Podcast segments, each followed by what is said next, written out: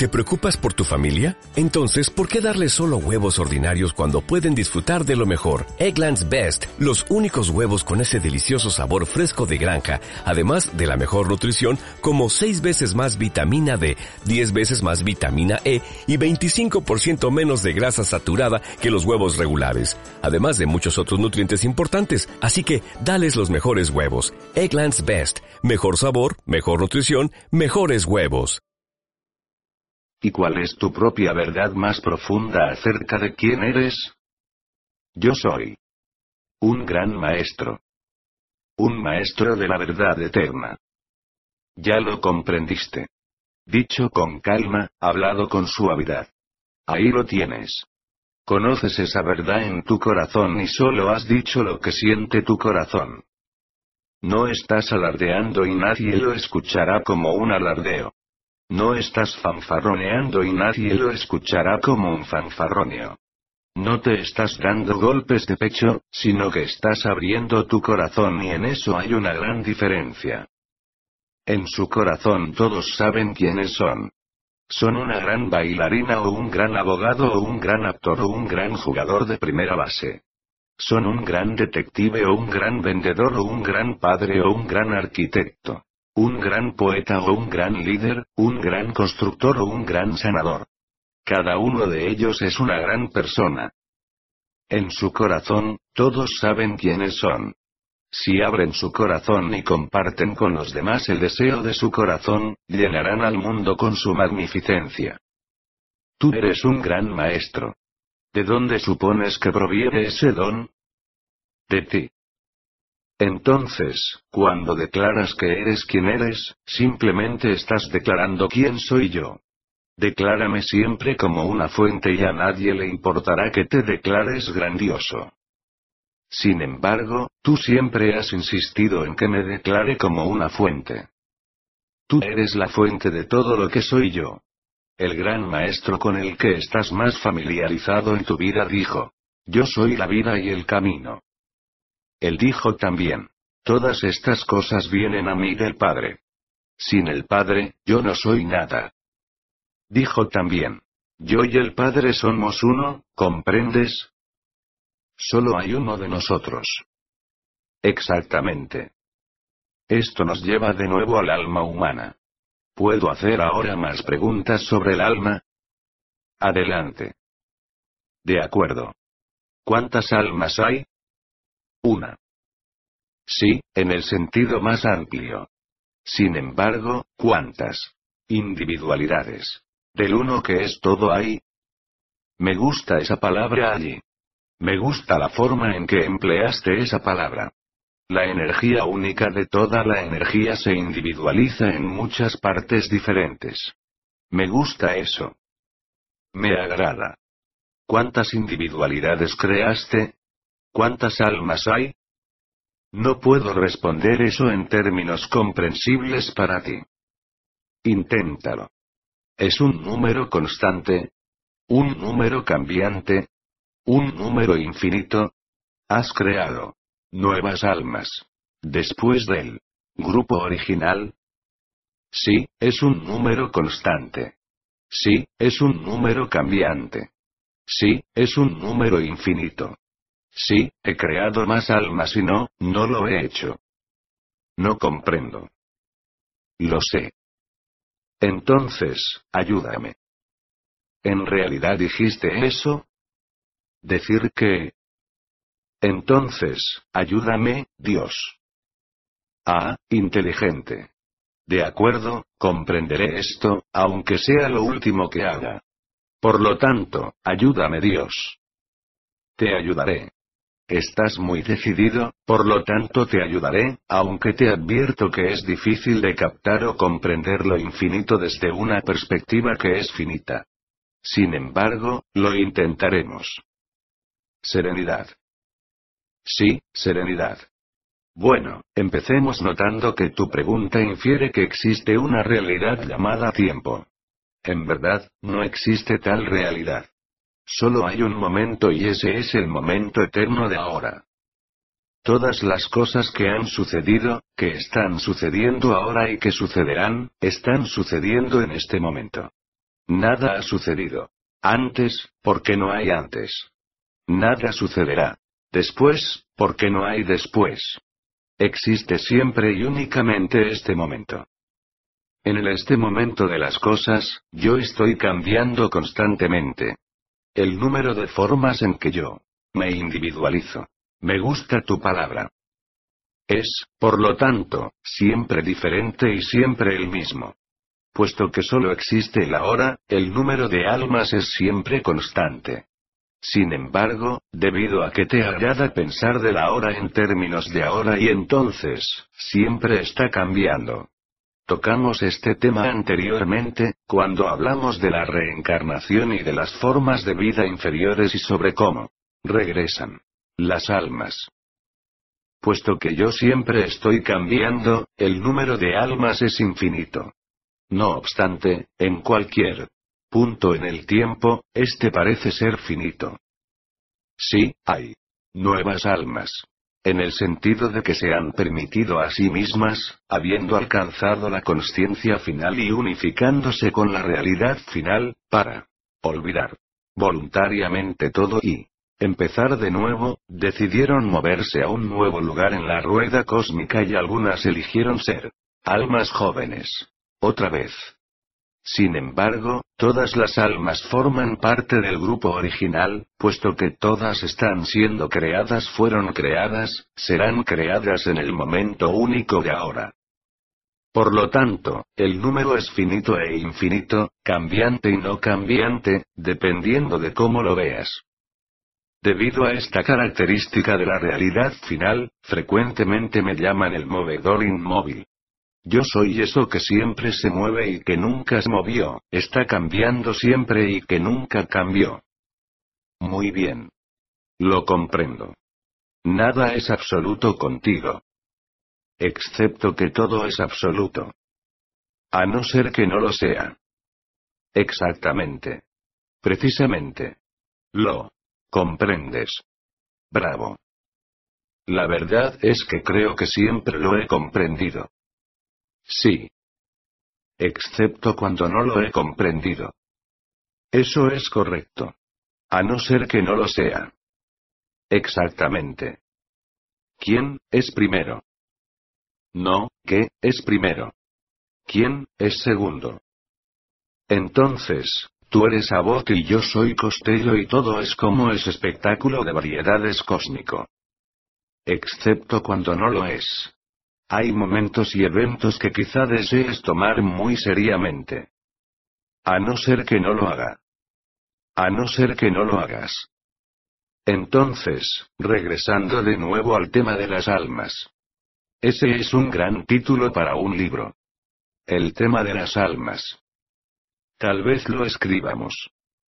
¿Estás bromeando? Ya lo hicimos. A no ser que no lo hayamos hecho. Eso es verdad. A no ser que no lo sea. Nunca se sabe.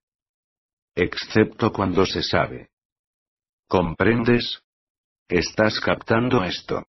Ahora estás recordando cómo es en realidad y te estás divirtiendo con esto. Ahora estás volviendo a vivir ligeramente. Estás iluminándote. Esto es lo que quiere decir iluminación. Sereno muy sereno. Lo que significa que estás entusiasmado. Eso se llama vivir en la contradicción. Has hablado sobre esto en muchas ocasiones. Ahora, regresando al tema de las almas, ¿cuál es la diferencia entre un alma vieja y un alma joven? Un cuerpo de energía, esto quiere decir, una parte de mí puede concebirse a sí misma como joven. O vieja, dependiendo de lo que elija después de alcanzar la conciencia final. Cuando regresan a la rueda cósmica, algunas almas eligen ser almas viejas y otras eligen ser jóvenes. En realidad, si la experiencia llamada joven no existiera, tampoco podría existir la experiencia llamada vieja. Algunas almas han elegido ser llamadas jóvenes y otras, ser llamadas viejas, para que el alma única, que en realidad es todo lo que es, pudiera conocerse a sí misma completamente. De manera similar, algunas almas eligieron ser llamadas buenas. Y otras malas, exactamente por el mismo motivo.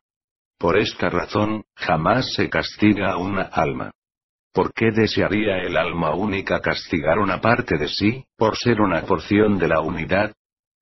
Todo esto se explica de una manera hermosa en el libro de cuentos infantiles La pequeña alma y el sol, que lo expone con sencillez, para que lo entienda un niño.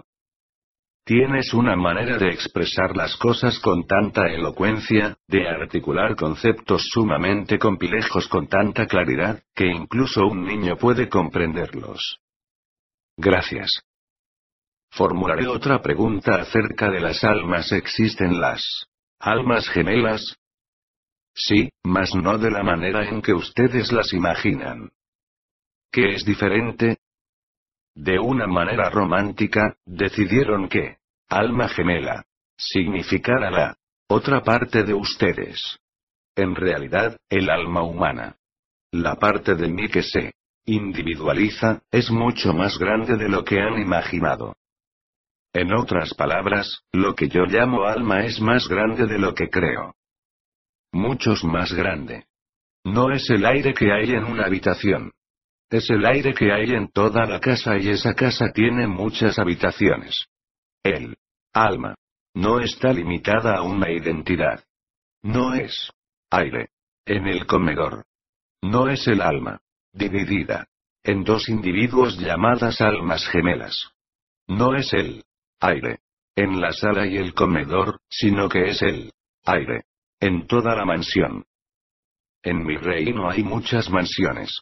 Aunque es el mismo aire el que sopla alrededor, en y a través de toda mansión, el aire de las habitaciones de una mansión puede sentirse más cerca, puedes entrar en esas habitaciones y decir, aquí se siente cerca, entonces, ahora comprendes que solo hay un alma. Sin embargo, lo que ustedes llaman el alma individual es enorme, ronda sobre, en y a través de cientos de formas físicas. Al mismo tiempo, no existe el tiempo. Solo puedo responder esto diciendo, sí y no. Algunas de las formas físicas que toma su alma están viviendo ahora, según lo entienden ustedes. Otras se individualizan en formas que son ahora lo que ustedes llaman muertos. Algunas otras han tomado formas que viven en lo que ustedes llaman el futuro. Todo está sucediendo en este momento, por supuesto. No obstante, su artimaña llamada tiempo sirve como una herramienta, permitiéndoles un mayor sentido de la experiencia realizada. Entonces, estos cientos de cuerpos físicos que mi alma ha tomado.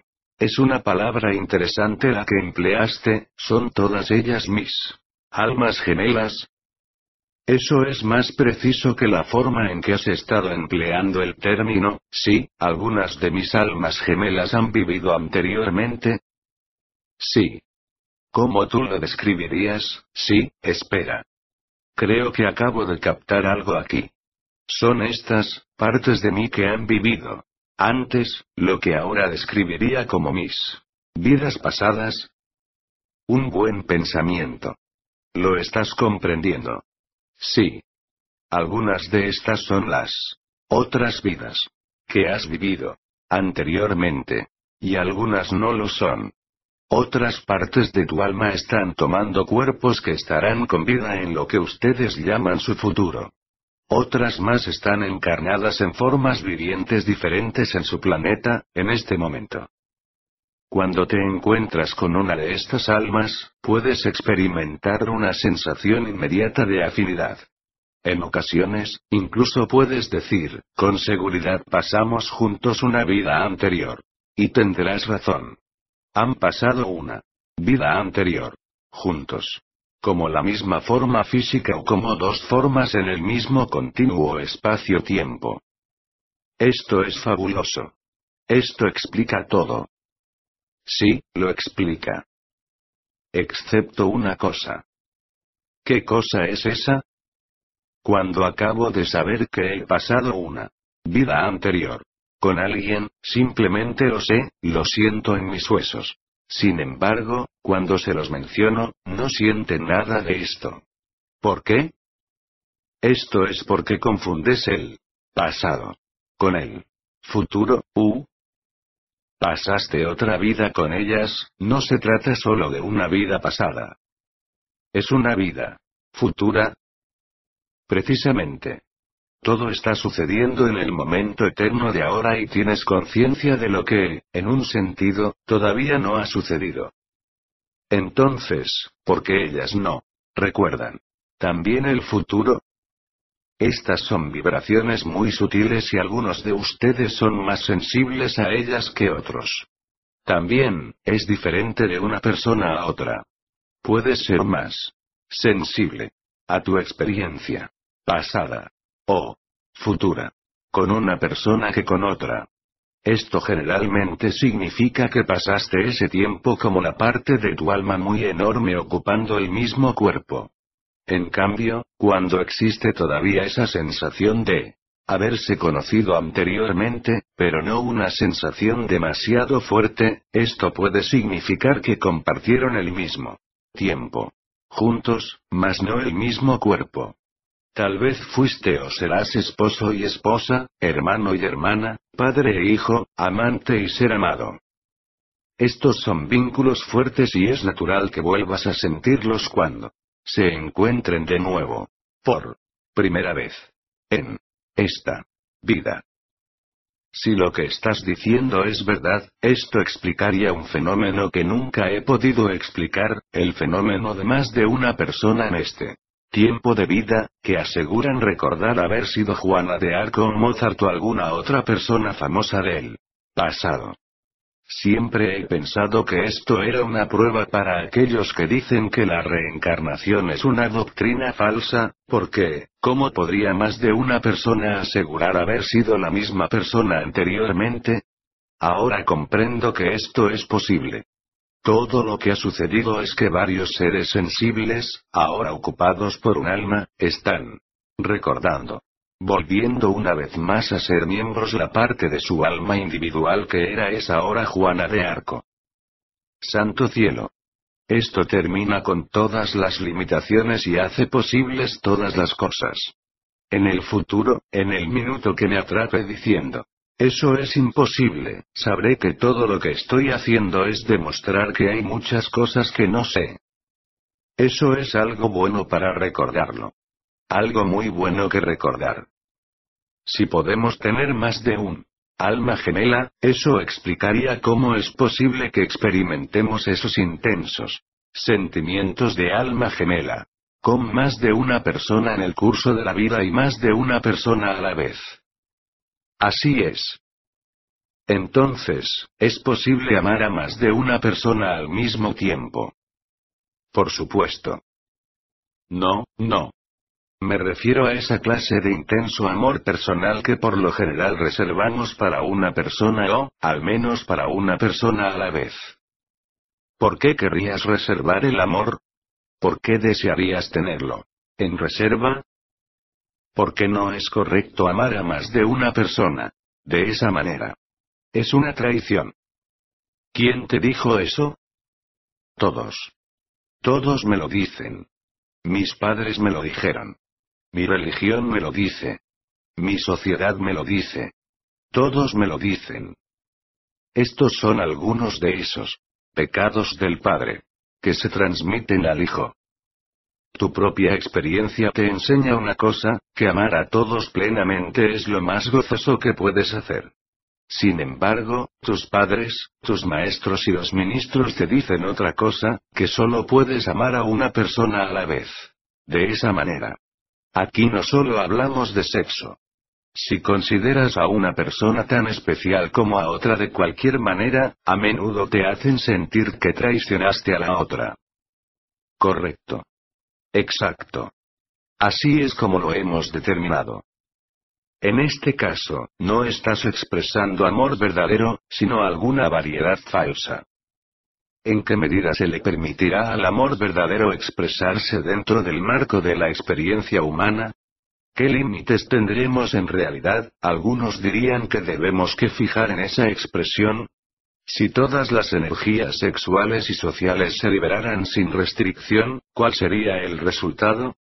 La libertad social y sexual total es renunciar a toda responsabilidad o es su culminación absoluta, Cualquier intento para restringir las expresiones naturales de amor es una negación de la experiencia de la libertad y, por lo tanto, una negación del alma en sí, puesto que el alma es la libertad personificada.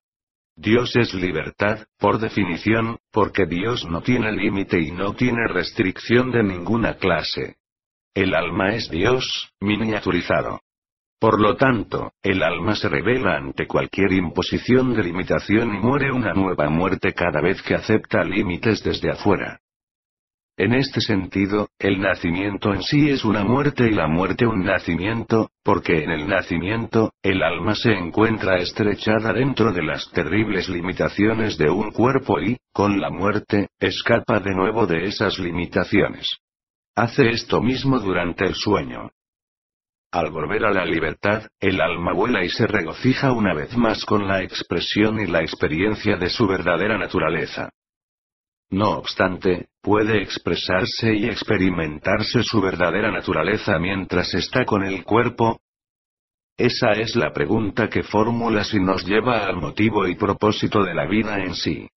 Si la vida con el cuerpo no es otra cosa que una prisión o una limitación, entonces, ¿qué bien puede resultar de esto y cuál puede ser su función, mucho menos su justificación?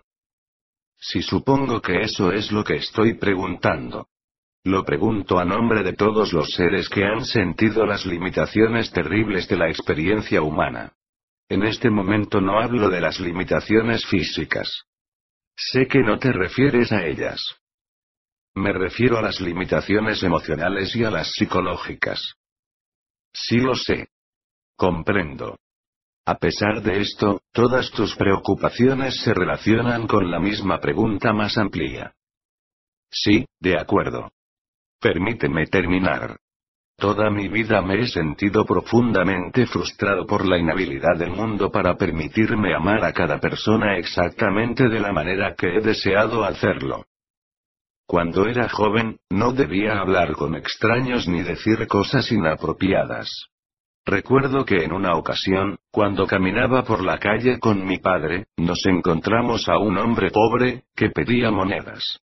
De inmediato sentí lástima por el hombre y deseé darle algunos centavos que tenía en el bolsillo. Mi padre lo evitó y me hizo seguir adelante. Basura, dijo. Es solo basura. Así etiquetaba mi padre a las personas que no vivían de acuerdo con sus definiciones de lo que significaba ser humanos de valor. Después, recuerdo una experiencia de mi hermano mayor, que ya no vivía con nosotros y que no le permitieron entrar en la casa en Nochebuena, debido a una discusión que había tenido con mi padre. Yo amaba a mi hermano y deseaba que estuviera con nosotros esa noche, pero mi padre lo detuvo en el pórtico y le prohibió entrar en la casa. Mi madre estaba devastada, era su hijo de un matrimonio anterior y yo estaba simplemente perplejo. ¿Por qué no podíamos amar o querer a mi hermano en Nochebuena, simplemente debido a una discusión? ¿Qué clase de desacuerdo podía ser tan malo, que se le permitiera arruinar la Navidad, cuando incluso las guerras se suspendían durante una tregua de 24 horas? Mi pequeño corazón de siete años suplicaba saberlo. Cuando crecí, aprendí que no era solo la ira la que evitaba que el amor fluyera, sino también el temor. Por ese motivo no debíamos hablar con los extraños, pero no solo cuando éramos niños indefensos, sino también siendo personas adultas. Aprendí que no era correcto conocer y saludar en forma abierta y gustosa a las personas extrañas y que debían seguirse ciertas reglas de etiqueta con las personas que acabábamos de conocer. Nada de esto tenía sentido para mí, deseaba saber todo acerca de esa nueva persona y quería que ella supiera todo sobre mí. Mas no era así. Las reglas decían que teníamos que esperar. Ahora en mi vida adulta, cuando llegó la sexualidad, he aprendido que las reglas son incluso más rígidas y limitantes. Aún no lo comprendo. Descubrí que solo deseo amar y ser amado, que solo deseo amar a todos de la manera que me parezca natural y de la forma que me agrade.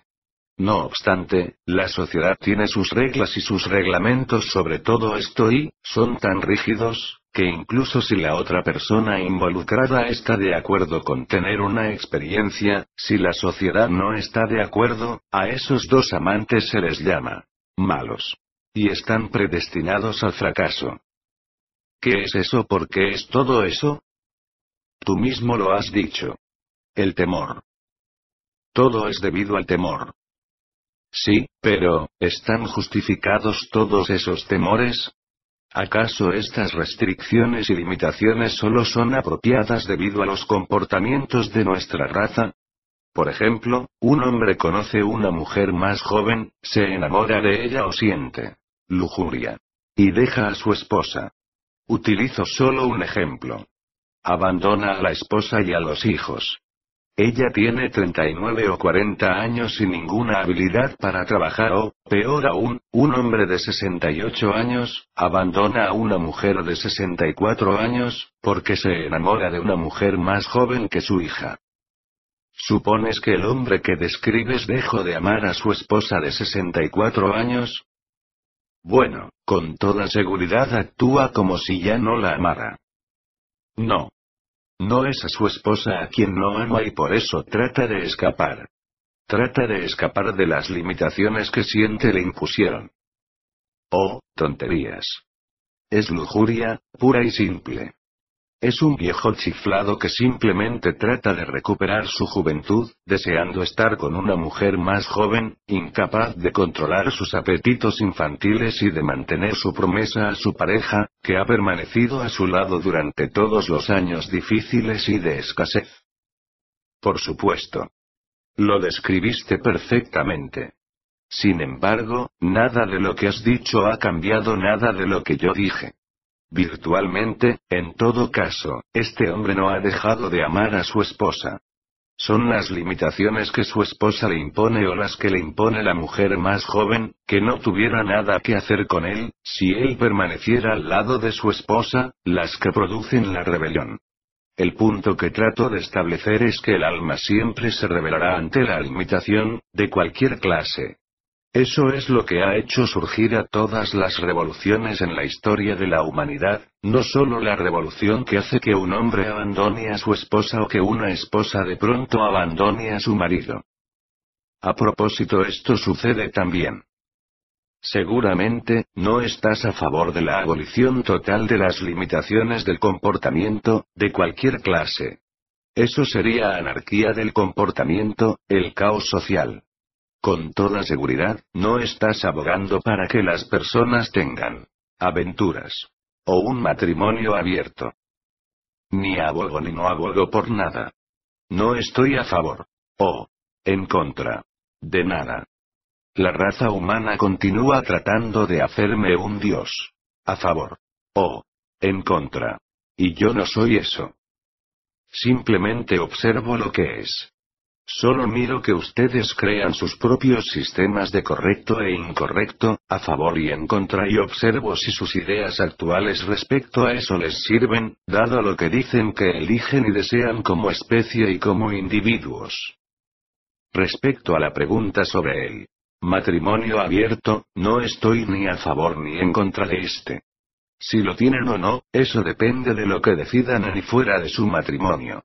Su decisión sobre eso crea quienes son, en relación con la experiencia que llaman matrimonio. Porque es como te dije, cada acto es un acto de autodefinición. Al tomar cualquier decisión, es importante asegurarse de que sea respondida la pregunta correcta.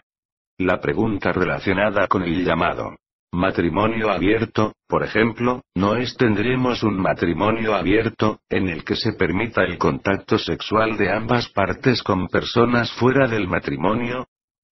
La pregunta es, ¿quién soy yo y quiénes somos nosotros, en relación con la experiencia llamada matrimonio? La respuesta a esa pregunta se encontrará en la respuesta a la pregunta suprema de la vida ¿quién soy? Respecto a cualquier cosa, en relación con cualquier cosa. ¿Quién soy y quién elijo ser? Como lo he dicho repetidas veces en este diálogo, la respuesta a esa pregunta es la respuesta a cada pregunta. Dios, eso me frustra. La respuesta a esa pregunta es tan amplia y tan general, que no responde ninguna pregunta. En realidad. Entonces, ¿cuál es tu respuesta a esa pregunta? De acuerdo con estos libros, de acuerdo con lo que tú pareces estar diciendo en este diálogo, yo soy. Amor. Eso es quien realmente soy. Excelente. Has aprendido. Eso es correcto. Tú eres amor. Amor es todo lo que hay. Por lo tanto, tú eres amor, yo soy amor y no hay nada que no sea amor. ¿Qué hay acerca del temor? El temor es eso que tú no eres. El temor es evidencia falsa que parece real. El temor es lo opuesto al amor, que tú has creado en tu realidad, para poder conocer experimentalmente eso que eres. Esto es lo que es verdad en el mundo relativo de tu existencia en ausencia de eso que tú no eres, eso que tú eres. No lo es. Sí, sí, hemos hablado sobre esto varias veces en nuestro diálogo. Sin embargo, parece como si tú evadieras mi queja. Dije que la respuesta a la pregunta de quiénes somos que es amor es tan amplia, que no proporciona una respuesta no es ninguna respuesta a casi ninguna otra pregunta. Dices que es la respuesta a toda pregunta y yo digo que no es la respuesta a ninguna, mucho menos a una pregunta tan específica como, ¿nuestro matrimonio debe ser un matrimonio abierto? Si eso es verdad para ti, es porque no sabes lo que es el amor. ¿Lo sabe alguien? La raza humana ha tratado de averiguarlo desde el principio del tiempo. El cual no existe. Sí, sí, el cual no existe, lo sé. Es una forma de expresarme. Déjame ver si puedo encontrar, utilizando tu forma de expresarte, algunas palabras y algunas formas para explicar lo que es el amor. Magnífico. Eso es maravilloso. La primera palabra que viene a mi mente es ilimitado. Eso que es el amor, es ilimitado. Estamos donde nos encontrábamos cuando iniciamos este tema. Dando vueltas en círculos. Los círculos son buenos. No los rechaces. Continúa formando círculos alrededor de la pregunta. Formar círculos es bueno.